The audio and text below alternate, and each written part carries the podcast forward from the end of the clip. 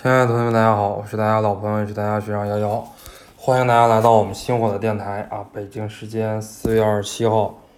马上要到四月二十八号凌晨了。那么呢，前两天我在我的空间里边发了一条说说啊，现在呢，距离五月份啊，基本上还有两到三天的时间，咱们星火呢，五月一二三四号也休息。因为咱们在三月份呢经历了比较长的这个复试和调剂，在四月份呢忙了两场大型的直播，一场徐涛老师的，一场涂浩明老师的，来了有将近一万多名的这个考研学生。要知道全国一共才有多少考研学生啊？全国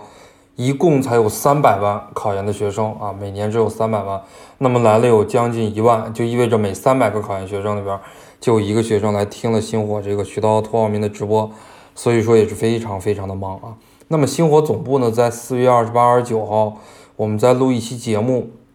叫做《五月应该如何复习》。咱们星火呢一直有这样的一个传统啊，从今年一月份就开始给大家录节目，告诉大家，尤其是告诉二零二零的考生，呃，从笼统上来讲，我们每一个月应该如何复习。啊，这是我们说具体到月做的这个计划是最合理的，因为我在我的之前的荔枝 FM 里边也给大家讲了，如果你是做日计划、周计划都是不合理的，那么半个月计划和一个月计划是最合理的，因为你的日计划这个就很好说了。今天有个突发情况，那你肯定今天所有做的计划就白做了。那么周计划也是一样，一旦一个星期里边有一天或者两天有突发的事情，你这一个周的计划就白做了。所以说计划赶不上变化啊，我们考研最好还是做这个半月计划或者是月计划。那么呢，呃，在做这个计划之前啊，我的同事、我的小伙伴就是录这个电台节目的，哎就。给我罗列出来了有十几张纸，要说啊，这个五月要做什么，五月应该如何来复习。呃，我说你先别讲啊，这个五月应该如何复习，你讲一讲五月对于考研的学生的重要性。那么我的同事就让我来写这个方面的稿子，那么我就简单的从三个方面来给大家讲吧。到时候我的同事把视频录出来，还会有更加详细的。那么五月对于考研呢，非常非常的重要。以我七年的考研辅导经验，你看一三一四一五一六一七一八一九二零，呃，如果完整算下来，掐头去尾，这已经是第八年的这个考研辅导了。那么以这七八年的考研辅导经验呢，五月份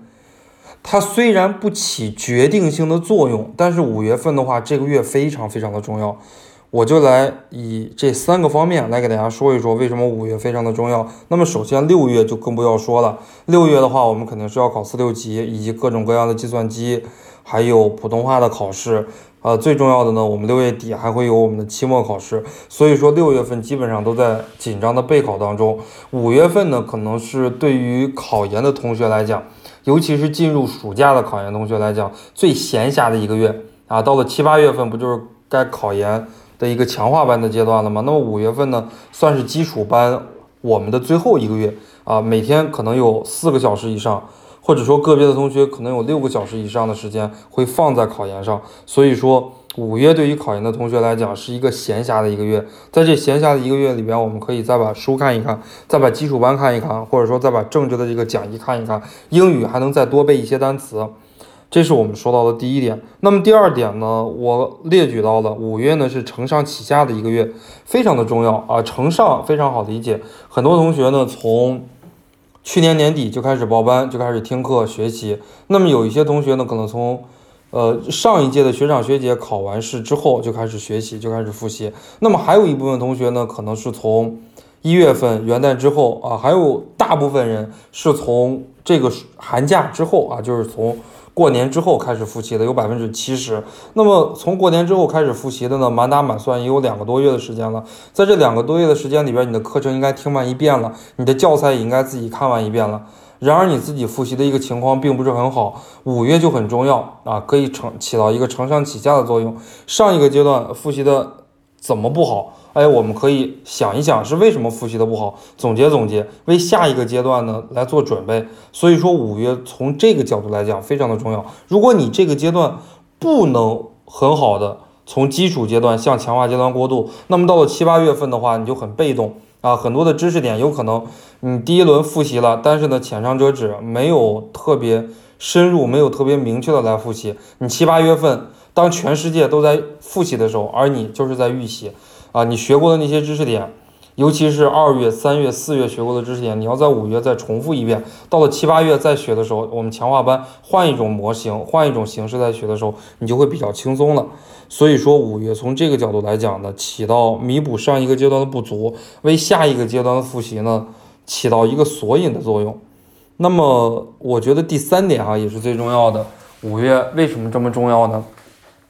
五月是稳定状态的一个月啊，我在我的空间里边是这样来写的。为什么呢？因为现在很多的同学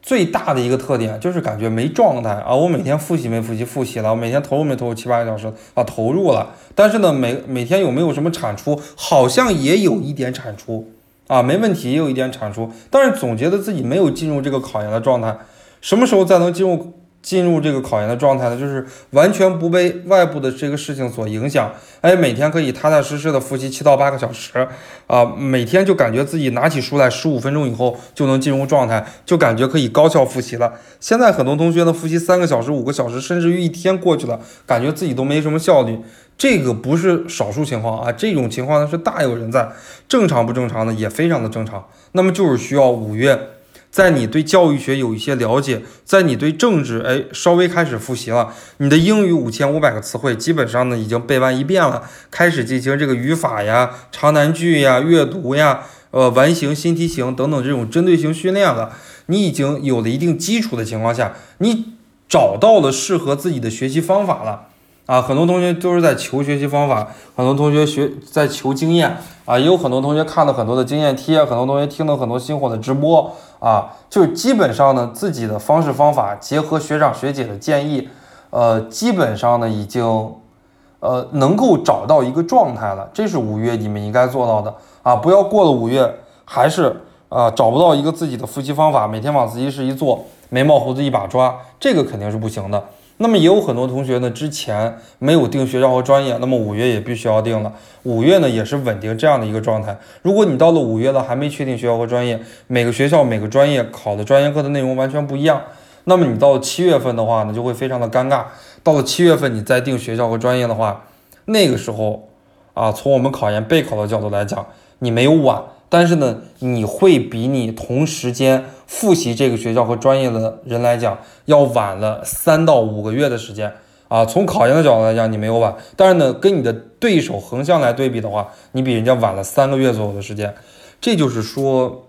五月吧，五月的一个重要性啊。希望大家呢，在五月的最后一两天，可以听到学长的电台，好好的反思反思五月为什么这么重要。那么呢，五一小长假。我们该放假还是放假，该休息还是休息，休息一到两天啊，两到三天，三到四天都是可以理解的。那么在休息过了之后，五月的剩下的二十七八天的时间里边，我们要全力以赴的来进入考研的备战了。好，我们这期节目就给大家录到这儿，我们下期节目再见。